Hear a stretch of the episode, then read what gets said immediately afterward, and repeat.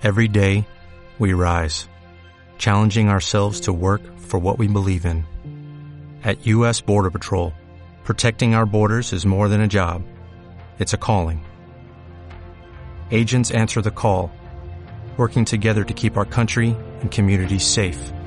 If you're ready for a new mission, join U.S. Border Patrol and go beyond. Learn more at cbp.gov/careers. Gracias por luchar por las que están, por las que ya no están, por las que vienen. No se rindan. Ayúdenos a ser mejores hombres, mejor sociedad. Hola, ¿qué tal? Soy Carlos Valles, apasionado por las cosas buenas y amor por los tacos. Busco llegar al corazón de las personas a través de mi voz para hacer de este mundo un lugar mejor. Hola, ¿qué tal? Sean bienvenidos al episodio número 12. Ya son 12 episodios de este podcast que hago con todo el corazón para que lo disfruten, para que les deje algo bueno, para que lo puedan aplicar en su vida diaria.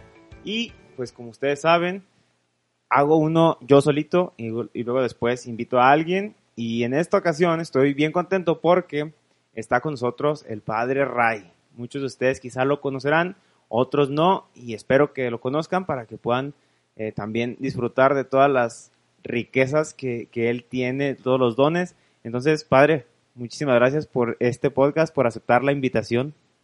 Muchas gracias, Carlos. Eh, estoy muy contento de que me des la oportunidad de compartir contigo, con tu audiencia, con tus seguidores, eh, en, este, en esta buena iniciativa que tienes del podcast. Y bueno, con mucho gusto yo estoy aquí para, para compartir también, siempre desde lo que humildemente vamos cultivando con la gracia del Señor. Así es. Y bueno, yo en esta ocasión, eh, padre, le, pedía que me apoyara, que, que, platicáramos juntos sobre este tema que ahorita está, pues, en boga, está ardiente, ¿no? Porque sí es algo difícil de tratar, no es algo fácil, es algo que necesita ser eh, tratado con mucha cautela y con mucho respeto y con mucha eh, también precaución. Entonces es el tema de el 9M, por así decirlo, esta marcha, este paro que, que se está suscitando precisamente hoy, hoy lunes 9 de marzo, y eh, pues hablar un poquito sobre esta cuestión. A mí en lo personal me llamaba la atención que, bueno, eh, hay la tentación, por llamarlo de alguna manera, a que se vaya por caminos que no son. Pero primero que nada, padre, quisiera que usted nos explicara, así a grandes rasgos, qué es este paro, cómo surge y cuáles son sus principales motivaciones. Obviamente surge de una lectura de la realidad que estamos haciendo en la actualidad como sociedad mexicana. Obviamente la iniciativa la tienen las mujeres, específicamente ciertos colectivos de mujeres, y que con toda razón están diciéndonos, oigan, el tema de la violencia contra la mujer, que no se reduce a los asesinatos, que ciertamente es la cuestión más horrible que hay relacionada con el asunto, pero es solo la punta del iceberg, porque la violencia contra la mujer se manifiesta de muchas maneras en muchos entornos, la mayoría de los cuales están bastante invisibilizados. Y entonces estas mujeres están diciendo, hay que hacer algo como sociedad, y por eso tratan de sensibilizar, de concientizar, de manera que toda la sociedad mexicana pueda unirse en una iniciativa que favorezca el trato digno hacia la mujer que no es, no es un favor que se les hace, es un reconocimiento de sus derechos, de su dignidad, de su integridad, el respeto irrestricto que se debe a sus derechos humanos. Y, y bueno, me parece a mí que la iniciativa está muy bien, que responde realmente a nuestro modo de hacer las cosas hoy en día, porque vivimos en un mundo de comunicaciones globalizadas. Y entonces un aspecto tan simbólico, porque creo yo que es bastante simbólico, el paro de, de labores que proponen para el día de mañana, llama la atención, se viraliza a través de las redes sociales y nos pone a todos a pensar. Yo, yo mismo, ¿verdad? Independientemente de, cuestiones ideológicas, digo, ¿hasta dónde yo contribuyo a que exista ese clima de falta de respeto hacia la mujer? Entonces, bien logrado que con esa iniciativa nos estén haciendo pensar a todos. Así es, y, y, a mí también me ponía a pensar mucho en eso, ¿no? Es un ejercicio, primero que nada, dejar claro que esto es de todos estamos contra la violencia, en realidad a nadie le gusta que haya violencia, es algo que debemos de erradicar y que debemos de ser partícipes todos de, de, que se acabe la violencia contra la mujer, contra el hombre, pero bueno, en esta ocasión específicamente y de una manera muy, muy marcada contra la mujer. Pero todos estamos en contra de la violencia.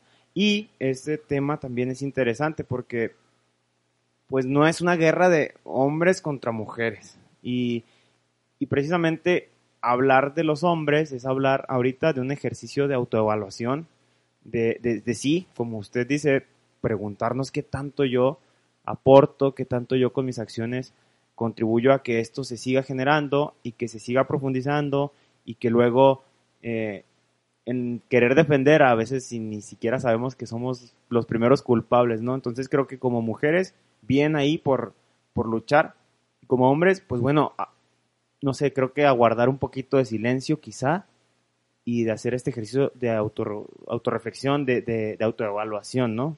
Me parece que es algo importante, pero sí dejar claro que es una lucha de todos, no es de, de mujeres contra hombres, ¿no? Porque luego así se, em, se quiere ver o de alguna manera se quiere poner el énfasis en que las mujeres están contra los hombres, pero bueno, en realidad creo que al final de todo sería como empujar hombres y mujeres a una protesta incluso contra el gobierno, que, usted en la, en la tarde de este día lo mencionaba muy bien. Es, es una protesta contra el gobierno para que no haya casos pues que queden impunes, por así decirlo, y que se repitan. Entonces, qué importante eso que, que usted menciona. Eh, creo que también habrá que decir que pues esta lucha es totalmente por la dignidad de la mujer y, y también sería pues erróneo que, que se quisiera polarizar usted de, lo mencionaba también en alguna ocasión, evitar polarizar. ¿En qué consiste y cómo podríamos evitar polarizarnos en esta situación? Sí, claro, que tienes toda la razón. El tema de la violencia es uh, algo que todos podemos coincidir en que éticamente está mal, muy mal. Sí, eso cualquier persona con dos dedos de frente te lo entiende. ¿sí? La violencia no está suave, nadie quiere que, que, le traten con violencia, con ningún tipo de violencia, y ahí todos estamos de acuerdo. Todos los sectores de la sociedad Exacto. podemos coincidir en ese tema. El cómo interpretemos este fenómeno es donde se van marcando diferencias. En dónde esté el origen del problema, ¿sí? Te voy a poner un ejemplo así muy sencillo. Okay. Sale esta, esta chica, no sé cómo se llama, eh, ella misma se pone en sus redes sociales la Mars. Ok, sí. Y te da un montón de estadísticas que son obvias, que realmente es mucho mayor el número de hombres que sufren violencia, al menos en sus versiones más extremas, que de mujeres. Así es. Luego responden del otro lado, desde colectivos feministas, por ejemplo, y le dicen, sí, pero a esos hombres los mataron otros hombres. Y aquí estamos hablando de que no son mujeres las que mataron a esos hombres, y a las mujeres también las matan los hombres, por lo tanto los hombres son culpables doblemente Así de es. violencia contra los mismos hombres y de violencia contra las mujeres. Lo cual es cierto. Pero ¿qué significa? ¿Es solo porque la mujer es mujer que se justifica de alguna manera la violencia hacia ellas? ¿Es porque hay una cultura machista? ¿Es un factor sociocultural, educativo, el que está provocando todas estas formas de violencia contra las mujeres y que las viene provocando de décadas atrás, al menos de una forma muy significativa y que, y que podamos como documentar. Ahí es donde está la diferencia, porque ciertamente hay un factor social, un factor cultural, un factor de machismo, pero no es el único. Y yo sostengo, claro que mi opinión pues es solo mi opinión, yo sostengo que no es el más importante. Hay un montón de causas que coinciden en el tema de la violencia y que ni siquiera nos estamos deteniendo a estudiarlas, a pensarlas, y que si no las atacamos, el problema va a seguir. Por ejemplo, yo mencionaba hacia el final de mi reflexión la responsabilidad que tiene la autoridad para que los crímenes no queden impunes. Porque obviamente si hay impunidad, y hay impunidad porque hay corrupción, y si eso no se enfrenta de manera radical, entonces los criminales, por la razón que sea que estén cometiendo crímenes, van a continuar haciéndolo, porque se sienten amparados por una ley que no funciona. Y no funciona no porque sea una ley insuficiente. Sin duda habrá alguna laguna y habría que estudiarla, y para eso están los especialistas en jurisprudencia, y que se evalúe, se lleve a la legislatura y se, se tapen esos baches jurídicos que se tienen. Pero en gran medida es que ni siquiera la ley que ya tenemos se aplica. Y por lo tanto, el criminal sigue impune porque le pagó a fulanito o porque las investigaciones no se dan como deberían darse o porque se le protege como por parte de una red de cómplices quizá que están relacionados también con la autoridad, en fin, habría tantos factores ahí que estudiar. El asunto es que continúa impune y eso lo reafirma en su conducta. Nosotros podemos hacer todas las marchas que queramos y mientras marchamos siguen matando mujeres. ¿Sí? Incluso hay países, por ejemplo Argentina y España, donde se podría decir que son los países más feministas del mundo y la tasa de feminicidios, que ese es otro término que, bueno, ya dará para reflexionar después, el término de feminicidios, ¿verdad? Eh, por si la violencia tiene género o no tiene, bueno, pues el, el, el número de feminicidios ha aumentado incluso, o sea, pareciera contradictorio a que en tanto que hay más protestas, pareciera que en esos países el, el feminicidio aumenta. Eso sucede porque se hace una lectura reductiva, donde tú solo le das importancia a uno solo de los factores. En este caso, al factor sociocultural. Y tratas con la ley de poner al hombre en una cierta desventaja, ¿sí? De que ahora la carga de la prueba recae en él. Eso es lo que pasa, por ejemplo, con la ley de violencia de género con la que cuenta España. Así que el hombre es considerado a priori un culpable. Y por lo tanto, pues él tiene que probar su inocencia. Lo cual es contrario con las tesis tradicionales de justicia que siempre parten de la presunción de la inocencia. Entonces, ¿por qué se hace esto? Porque obviamente hay un montón de casos en los que la falta de pruebas, la inconsistencia jurídica, no castigaba a gente que verdaderamente era culpable se entiende que hayan llegado ese tipo de leyes. Pero, ¿por qué resulta insuficiente y por qué los asesinatos y todas otras formas de violencia contra la mujer continúan? Porque no se atacan los otros factores. Decimos, ok, la mayoría de las mujeres que sufren violencia la sufren a manos de hombres. ¿Sí? ¿Por qué? Porque son machistas. Pues no, no precisamente. No necesariamente. No. Entonces hay otros factores. Por ejemplo, en la mayoría de los casos, en los más crueles, el varón perpetrador de la violencia estaba bajo el efecto de un estupefaciente.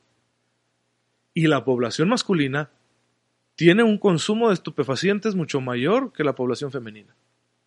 Por lo tanto, ese es un factor relacionado con la violencia del hombre hacia el hombre y de la violencia del hombre hacia la mujer. ¿Qué se está haciendo para atender esa problemática? ¿Sí? ¿Por qué se deja como sociedad que la población masculina siga estando lastimada por el consumo de estupefacientes. No es el único problema, ¿verdad? También yo mencionaba, porque lo he estado eh, estudiando, que la población masculina tiene más problemas mentales. Los problemas de inestabilidad emocional que enfrentan, por ejemplo, las mujeres, en su gran mayoría están relacionados con cuestiones hormonales y por lo tanto son problemas transitorios. En cambio, la mayoría de los hombres que tienen un problema mental, un problema de inestabilidad psicológica, emocional, son cosas más permanentes, como una neurosis muy grave o francamente una psicosis. Entonces hay más hombres psicóticos, hay más hombres neuróticos. Otro factor que interviene en la violencia, porque sí, definitivamente. esas patologías son un mm, caldo de cultivo para el comportamiento violento, especialmente si no se trabaja. ¿sí? Entonces, junto con el factor sociocultural, están mezclados todos estos factores. Y si no tienes tú un abordaje integral del asunto y lo reduces solo a un elemento, el problema de la violencia, pues entonces de una lectura parcial solo saldrán iniciativas parciales y que además pueden luego torcerse. Porque ¿qué pasa cuando una mujer denuncia falsamente? Que se aprovecha de una ley que está diseñada para favorecerla y se aprovecha de ello para un beneficio y termina siendo un generadora de violencia, porque denunciar falsamente a alguien, por ejemplo, de abuso, de violencia, es otra forma de violencia. Claro. Sí. Está el ejemplo ahorita de la ex esposa de Robert Downey Jr., por ejemplo, que durante meses lo acusó de que lo golpeaba y de que la lesionaba, y al final del día se dieron cuenta de que era, era mentira, de que era mentira, y, al final, eh, pues, ¿quién le devuelve a, por ejemplo, a Robert Downey Jr., esos meses en los que él fue el malo, en los que fue señalado, en los que fue totalmente eh, calumniado, humillado, ¿no? Y sí pasa. ¿Y cómo juega eso en contra de las mismas mujeres? Porque pone en riesgo Exacto. estas leyes que están pensadas para acabar con la violencia hacia las mujeres. Las pone en riesgo y hace que los legisladores se repiensen las cosas y por lo tanto después pueden perder ese instrumento que tienen las mujeres. Entonces, obviamente tienes que hacer una lectura más amplia, ¿sí? Tu punto de partida ideológico cuenta mucho. Si tienes un punto de partida ideológico humanista, que reconoce que todo ser humano posee una dignidad inalienable, de la cual se derivan muchos derechos que deben ser respetados, pues entonces cuando se da la violencia en contra de la mujer, todos estamos de acuerdo en que eso no debería ser, Exacto. porque estás destruyendo la dignidad de un ser humano. Y eso está mal, éticamente está mal y hay que erradicarlo de la sociedad con todos los medios legítimos. Pero si tu punto de partida es otro, ¿sí? de que, por ejemplo, todos los hombres son violentos por naturaleza, pero sin analizar, perdón, la palabra es complicada, sin analizar las causas por las cuales los hombres son violentos. Tienes una lectura demasiado ideológica que te puede llevar a los extremos. ¿sí? Claro.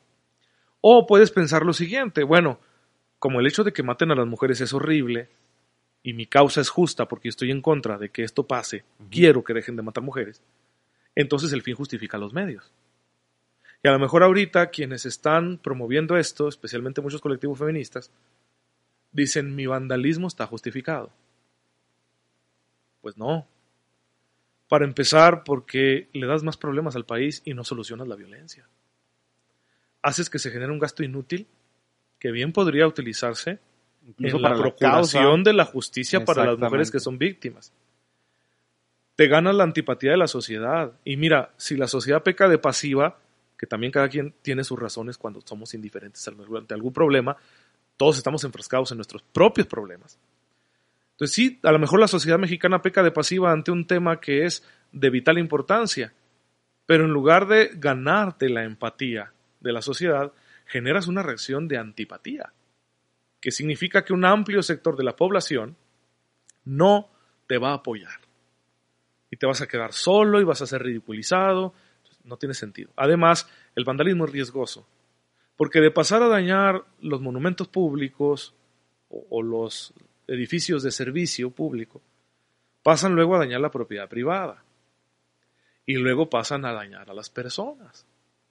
Lo que pasó, por ejemplo, el día de hoy en México, o sea, acaba de salir esto. Horrible, ¿eh? ¿Qué, qué- qué dices? ¿Cómo es posible? Es horrible. Avientan una bomba molotov, se les prende y se queman. Ellas mismas y una reportera. Dice uno, qué, qué torpeza. Eh, pero es que allá van. Y si no se le hace una crítica a este movimiento, va a seguir y a seguir y a seguir, porque están partiendo de el fin justifica los medios. Entonces tiene que ver mucho desde qué idea fundamental tú interpretas el problema de la violencia y cómo vas a solucionarlo. Entonces ahí es donde nacen los desacuerdos y donde empiezan a polarizarse las cosas. Por eso es comprensible, aunque yo no comparto este punto de vista, pero es comprensible que muchos católicos, fieles y pastores Exacto. estén satanizando este movimiento. Máxime cuando te meten una agenda política, porque se agarran del tema de la violencia que sufren las mujeres para meterte el aborto, para meterte la ideología de género, para meterte el matrimonio igualitario, para meterte la eutanasia, para meterte la legalización de la droga, para meterte una educación feminista, pero a como ellas la entienden, y para meterte la financiación de grupos feministas. Entonces, mm, pues ahí ya nos vamos a un extremo que no todo el mundo va a compartir. Exactamente. Si tú nos dices, no, es que hoy marchamos, hoy nos manifestamos solo contra la violencia a las mujeres para que tanto la ley como la sociedad protejan a la mujer y castiguen a los culpables. Pues todos vamos a estar de acuerdo. Y todos vamos a unirnos. Pero si ya tú metes todo este revoltijo de asuntos que, sobre los cuales no hay un consenso ético, pues obviamente no te van a comprar la idea y te van a criticar y vas a contribuir a que esta sociedad mexicana se polarice todavía más. E incluso lo van a malinterpretar y es peligroso porque aumenta la presión, aumenta la protesta, aumenta el grado de protesta, en tanto que quizá puedan sentir que van perdiendo esa empatía con, digámoslo, la sociedad y, y pues de una u otra manera se quieren volver a hacer sentir y por eso es que aumentan también las, las Sí, cuestiones. sí de puede darse ese ¿eh? factor que algunos colectivos digan, no estamos llamando la atención de forma suficiente, Exacto. vamos a hacer algo todavía más llamativo, ¿no? Y, y luego se meten contigo de una forma muy fea. ¿sí? Mira, tú puedes pensar que yo como cristiano, como persona religiosa, estoy loco, puedes pensar que creo en un montón de mitos, puedes pensar que estoy profundamente equivocado en mis postulados morales, pero lo que no se vale es que lastimes mi dignidad. Entonces nos ridiculizan, se burlan de nosotros, nos agreden, se meten con nuestros templos, cuando la mayoría de los que profesamos esta fe estamos implicados de una u otra manera en una lucha por un México mejor. La mayoría estamos o en Cáritas, o atendiendo a los migrantes, o ayudando a las mujeres embarazadas, o promoviendo la adopción de los, de los niños, o trabajando por un México sin hambre, o atendiendo a personas con discapacidad, o enfermos, o a personas que tienen eh, problemas emocionales, etcétera. Es interesante, ¿eh? es muy interesante. Y bueno, Descargan su ira, su indignación, muy comprensible la indignación, pero la Sí. descargan sobre quien menos deberían. Sí, Sí. y es paradójico porque, bueno, vamos a hacer, vamos dejando puntos claros. Primero que nada, todos estamos en contra de la violencia.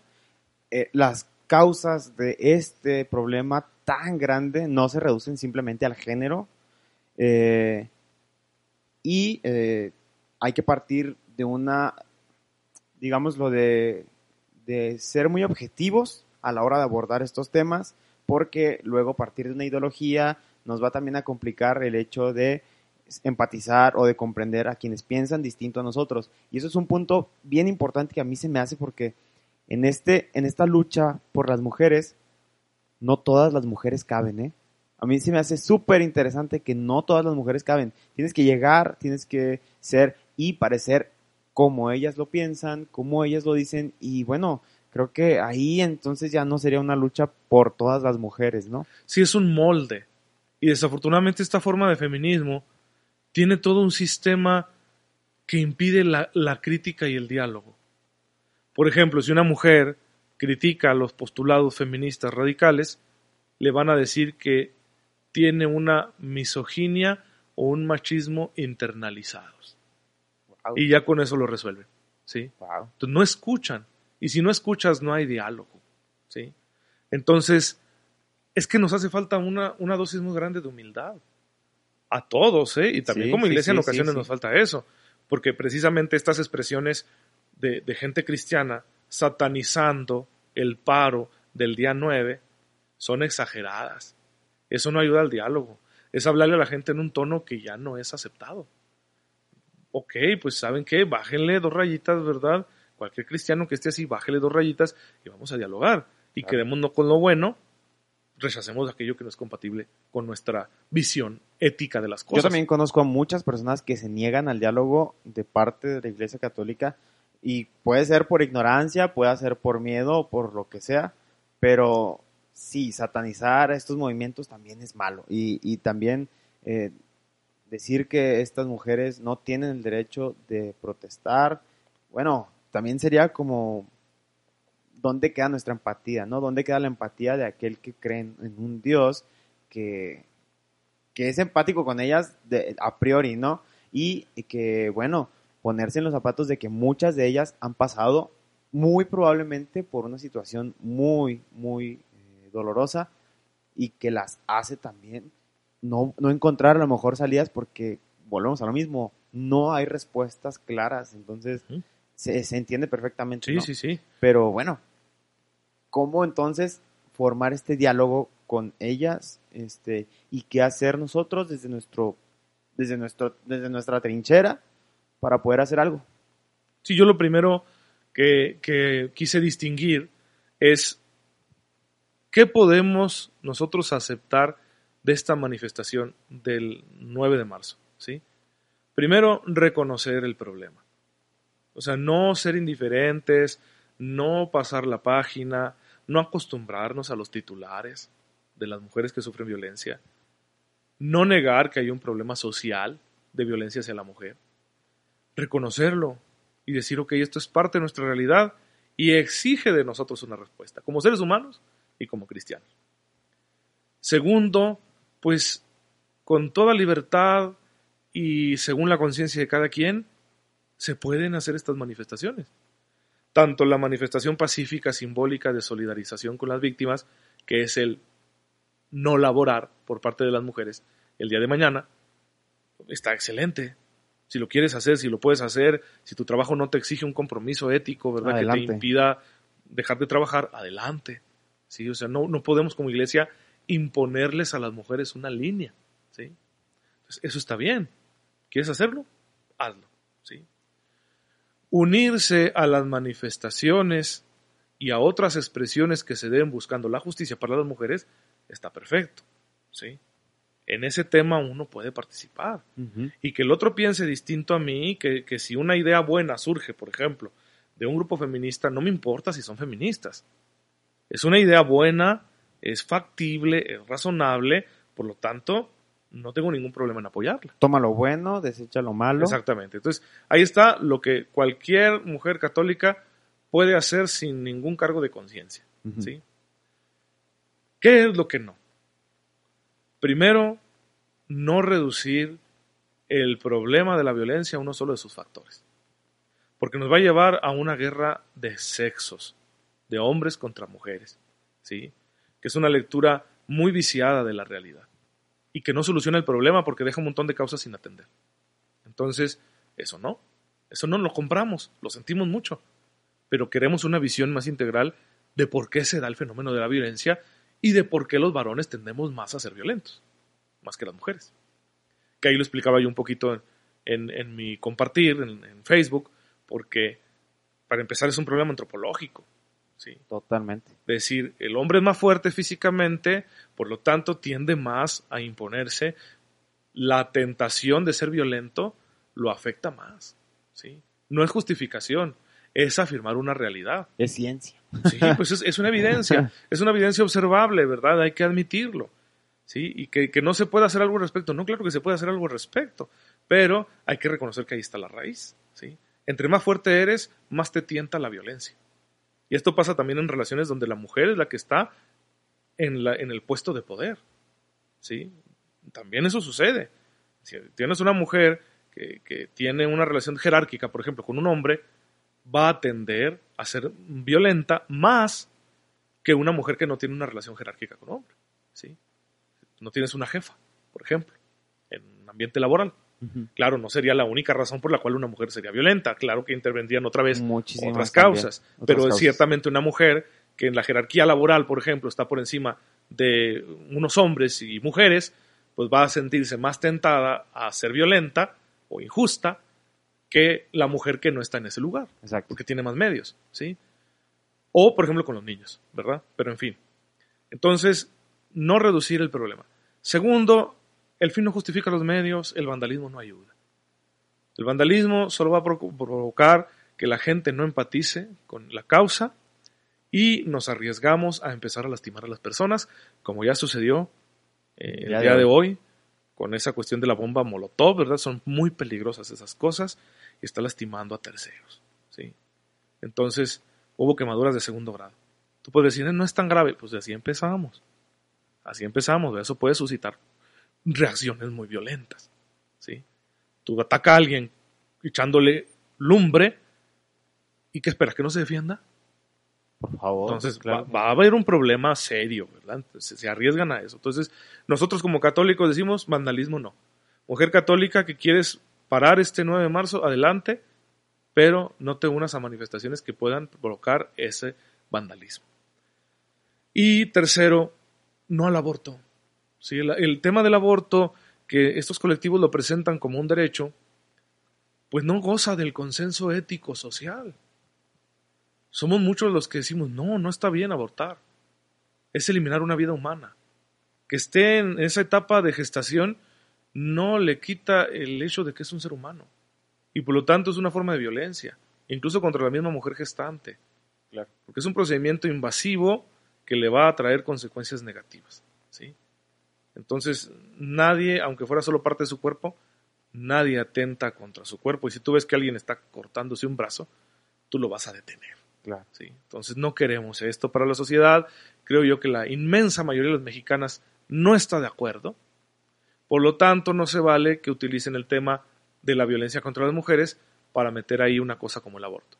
Y a fin de cuentas, creo que ni siquiera es el tema, ¿no? O sea, no debiera ser el tema. Creo que ese es otro, mejor dicho, es algo que, pues que ahorita no se está luchando por eso, se está luchando eh, de una manera por la mujer en el sentido amplio y sí querer desvirtuar o querer aprovechar esta situación para solicitar el aborto legal, bueno, pues sería ya otra cuestión. Incluso eh, también es contradictorio si se quiere hablar de ese tema, entonces podríamos preguntar, bueno, pues ¿por qué no luchar por las que vienen? Si luchamos por las que están y por las que ya no están, desgraciadamente, ¿por qué no luchar por las que vienen? Eso sería también contradictorio. Sí, claro, ¿no? claro. Sí. sí, y la verdad es que es deshonesto. Es deshonesto venderte la idea de que vamos a hacer algo a favor de la mujer, en contra de la violencia contra la mujer, buscando justicia para la mujer, pero queremos matar niños en gestación. ¿sí? Queremos matarlos porque decimos que no son seres humanos, porque están en el vientre, son una cosa y por lo tanto la madre puede disponer de ellos como quiera, ¿verdad? Y que se haga con el dinero público, por supuesto. Entonces, eso es deshonesto. Eso no lo queremos la mayoría de los mexicanos y la voz de la mayoría de los mexicanos tiene que ser escuchada. Por eso, mujer católica, no compres eso. ¿sí? ¿Quieres parar el 9 de marzo? Para. ¿Quieres hacer una manifestación en pro de la mujer? Adelante. Pero no compres esa idea del aborto. ¿sí? Y ahora, tú y yo somos hombres, ahorita que estamos aquí haciendo esta reflexión. Exactamente. Y, y nos van a decir, no, ¿Ustedes pues qué? ustedes qué, o sea, hombres hablando acerca de mujeres. Ahí está la polarización. Sí, es decir, es que es un tema que nos pega a todos. Para empezar, oye, yo también he sido víctima de violencia. Hay muchas formas de violencia. Exactamente. En segundo lugar, tengo madre. Y sé bien las cosas que ha pasado ella para poder, por ejemplo, darnos una vida digna y una educación a mí y a mi hermano. ¿sí? También entiendo a las mujeres porque como sacerdote, el 80% de las personas con las que yo trabajo son mujeres. Y claro que, que veo esto todos los días y que me piden como pastor, como ministro de la iglesia, una opinión, una postura, una formación, una propuesta. Tengo que hacerlo, es mi responsabilidad, es mi trabajo. Claro. ¿sí? Entonces, ese tipo de polarizaciones hacen que el diálogo no fructifique. Porque un hombre puede tener una idea muy buena para atender el problema de la violencia contra la mujer, Pero por ser hombre, lo van a callar. ¿sí? Entonces, no está chido, ¿verdad? Claro que tenemos que escuchar a las mujeres, claro que, por ejemplo, ahorita en la hora santa en la que estuvimos, fueron mujeres las que hablaron, ¿sí? Fue una iniciativa de las líderes católicas de Chihuahua, de diferentes grupos, movimientos, surgió de las mujeres que son líderes, ¿sí? Pero, como nuestra visión no, no tiene esa característica de, de ser a blanco y negro, las mujeres son blancas, los hombres son negros, ¿sí? Unos son buenos, otros son malos, pues obviamente estábamos hombres y mujeres ahí y no había ningún problema. Un asunto bastante pacífico, bastante familiar y estábamos ahí todos presentes con un tema en común que nos une, ¿verdad? Pues es lo que queremos aportar nosotros como cristianos. Es decir, no más polarizaciones, ya tenemos muchas. Es evidente que ahorita México está en una situación donde hay mucha polarización y nos cegamos a escuchar al otro. Y cualquier polarización, Carlos, es un caldo de cultivo para la violencia. divide y vencerás, dicen por ahí. Ya no me importa si el otro está diciendo algo razonable. Por ser el otro, no le creo, es mi enemigo y me le voy a ir a la yugular. Exacto. Eso pasa mucho en redes sociales. ¿Sí? Sí, sí, sí. No, es que no dialogo contigo porque eres religioso, no dialogo contigo porque eres del partido, no dialogo contigo porque es, eres fifí o chairo, ¿no? Entonces, eso no ayuda a nada. Y ya tenemos un problema así en México, muy relacionado con la política, no tengamos otro relacionado con estos temas éticos. ¿verdad? Exactamente. Pues bueno, como hombres también siento que eh, para ir concluyendo, creo que sí tenemos una gran responsabilidad. Digo, muchos de, de los que vayan a escuchar esto quizá vayan a ser hombres y, o mujeres y no a estar de acuerdo en que nosotros estemos hablando respecto al tema. Precisamente hoy un, muy buen amigo me decía, creo que los hombres debemos callar más y eh, debemos de escuchar más y callarnos. Eh, pero bueno, a mí me parecía como interesante porque decía yo, no, hay que, hay que demostrarles que estamos con ellas. como sea, pero hay que demostrarles que estamos con ellas y, y no hacernos como que no escuchamos o como que nos callamos, porque, porque sí, sí podemos hacer algo muy importante y porque para empezar es a los hombres a, a los que se nos pide una nueva manera de actuar.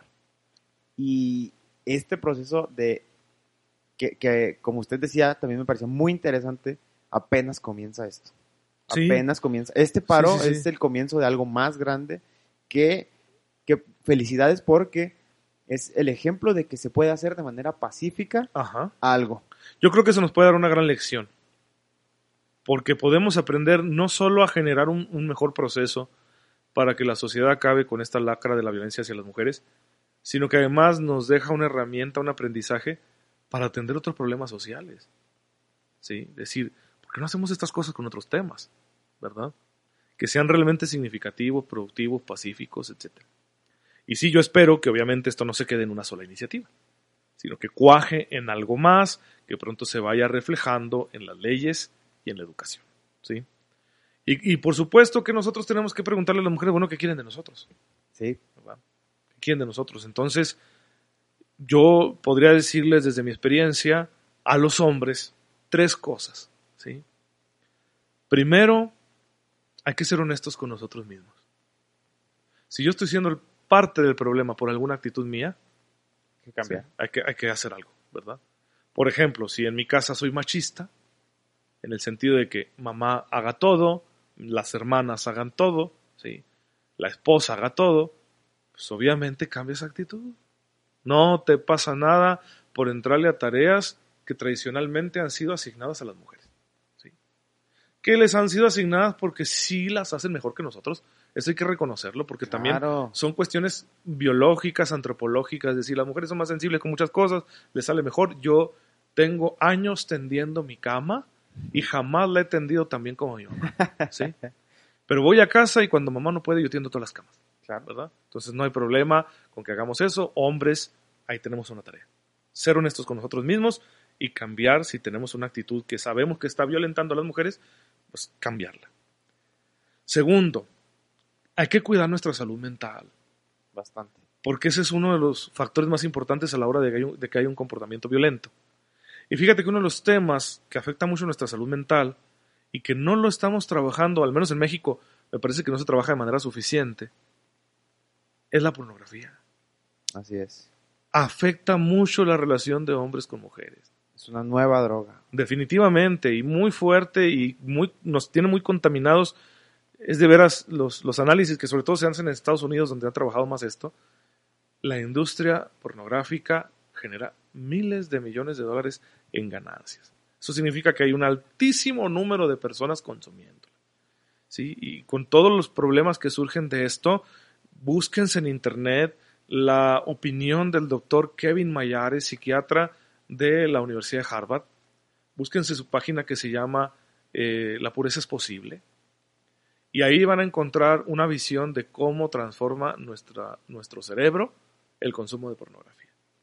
Y si la mayoría de los que consumen pornografía son varones, pues entonces va a haber más varones con problemas psicológicos y por Así lo tanto es. más varones con tendencia a la violencia. Entonces, hermanos varones, no vean pornografía. Hagan lo que tengan que hacer, pidan ayuda, métanse un programa, enfrenten el problema, agarren el toro por los cuernos y no consuman pornografía, porque no es un tema inocuo, ¿sí? Y claro que hay otras cuestiones de salud mental que también hay que trabajar. Y no pasa nada por pedir ayuda, si reconoces que te estás volviendo neurótico, si reconoces que, que tienes algún problema para regular tus emociones, ¿verdad? Porque esos son asuntos que se relacionan muchísimo con el comportamiento violento. Y tercero, los hombres tenemos que recuperar una sana masculinidad. ¿Sí? Hoy en día se nos dice que rasgos fundamentalmente masculinos como la competitividad, cierta agresividad, etcétera, son los que producen la violencia. La verdad es que los estudios apuntan a que no, que es precisamente la carencia de esos rasgos lo que nos vuelve más violentos, ¿sí? Entre más inseguro sea un varón, más va a tender a imponerse de forma violenta. El varón que es seguro de sí mismo, que es determinado, que es competente, que sabe lo que puede, no tiene necesidad de probarse delante de los demás con comportamientos violentos. Que se une precisamente al, al punto de la pornografía, porque un rasgo característico de la pornografía es que hace de quien está pues enviciado, por así decirlo, eh, una persona muy insegura. Por supuesto, muy insegura. por supuesto, y, y se- y son personas que, que después se les dificultan las relaciones con la mujer, las relaciones de todo tipo, y pues al no saber cómo relacionarse, pues violenta o, o- o es posesivo o es, entonces es totalmente eh, relacionado al, punto número dos, ¿no? Sí, sí, sí. el- el- un, un varón inseguro es potencialmente una bomba de problemas emocionales, eh, incluso puede llegar, no sé, a problemas de índole ya psiquiátrica, ¿verdad? Wow. Y por lo tanto es un potencial violento, ¿sí? Entonces no está suave que vivamos en esta sociedad en la que la mayoría de los hombres nos estamos volviendo inseguros por muchas razones que no se están atendiendo suficientemente. Si uno de los grandes factores de los que hablan los especialistas que produce varones inseguros es la crisis paterna. No tienes papá, te abandonó, no lo conociste, se te murió, o fue un mal padre, violento, abusador, ¿sí? alcohólico, o estuvo ahí pero no estuvo, porque nunca se hizo responsable de ti. Esos hombres sin iniciativa, que, a veces son un cero a la izquierda, que todo lo dejan a la esposa, etc. Todos esos casos hacen que los hijos varones crezcan con una profunda inseguridad, una crisis de personalidad tremenda, una baja autoestima y, y eso lleva, obviamente evoluciona mal cuando no se atiende, nos lleva a veces a problemas de conducta muy serios. ¿sí? Consumo de drogas, comportamientos violentos, eh, abuso sexual, este, depresión, suicidio, etc. Y como que no estamos poniéndole atención.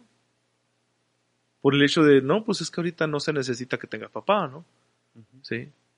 No, no, es que, es que no es una cosa irrelevante un papá. Y para el hijo varón es muy importante tener un buen padre.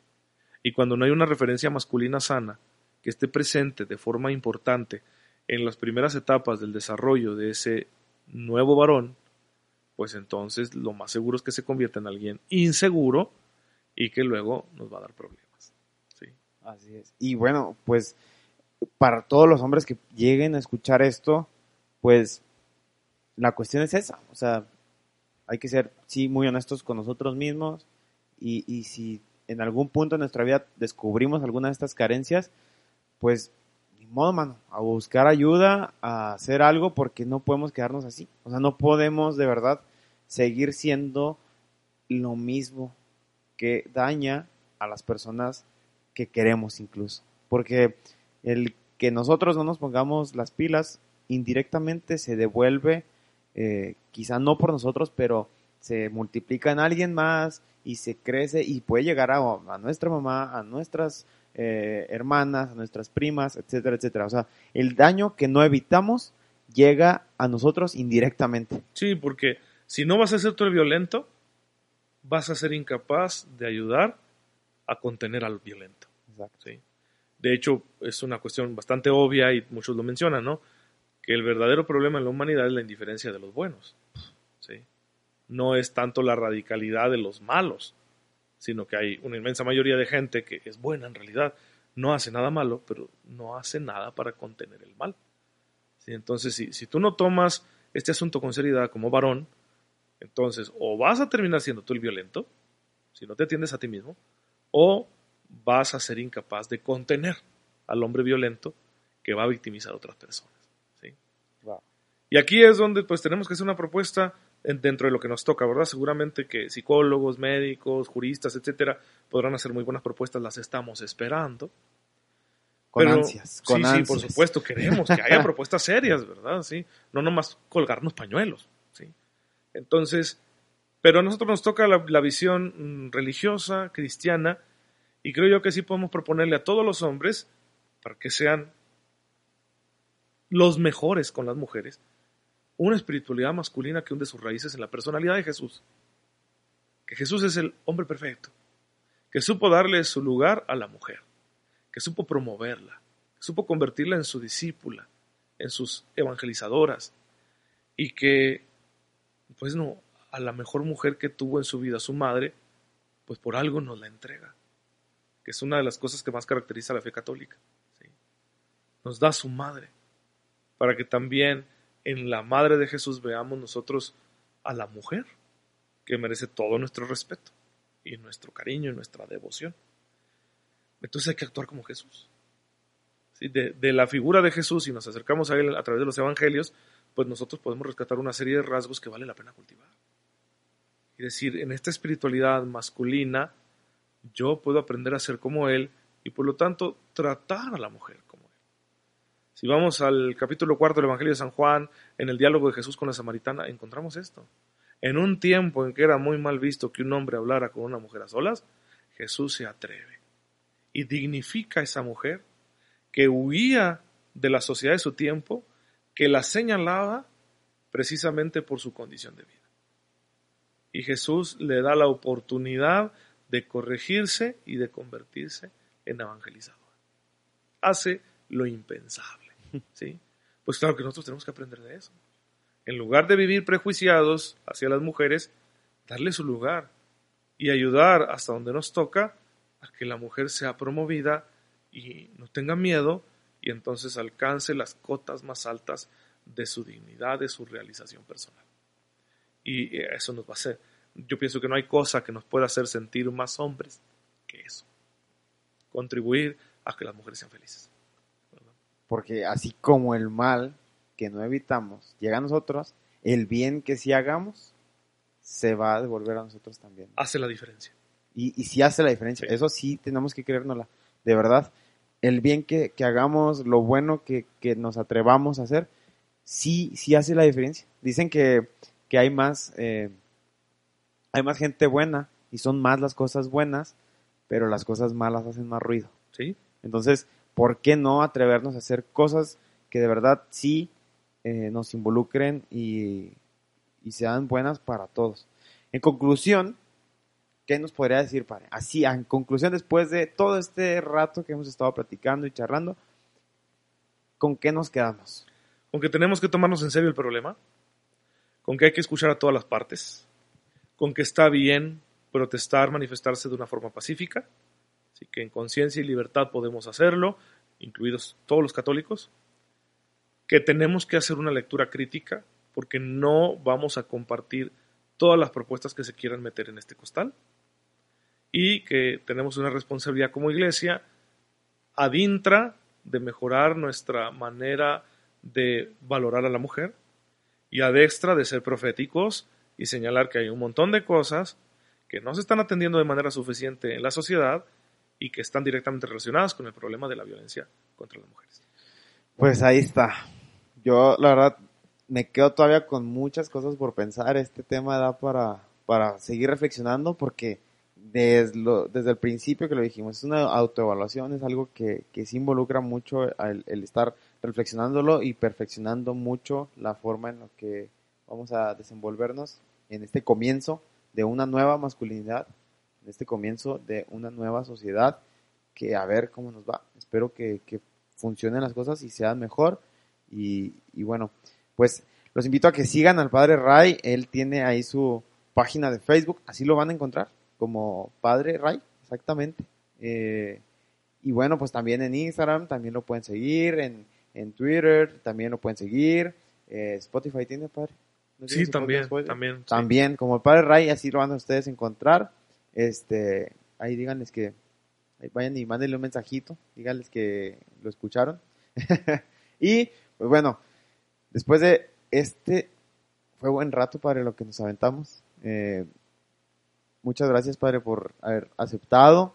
Eh, siempre platicar con el Padre Ray eh, te deja muchas cuestiones ahí muy, muy interesantes para, para luego seguir pensando. Así es, este hombre siempre deja eh, con más preguntas.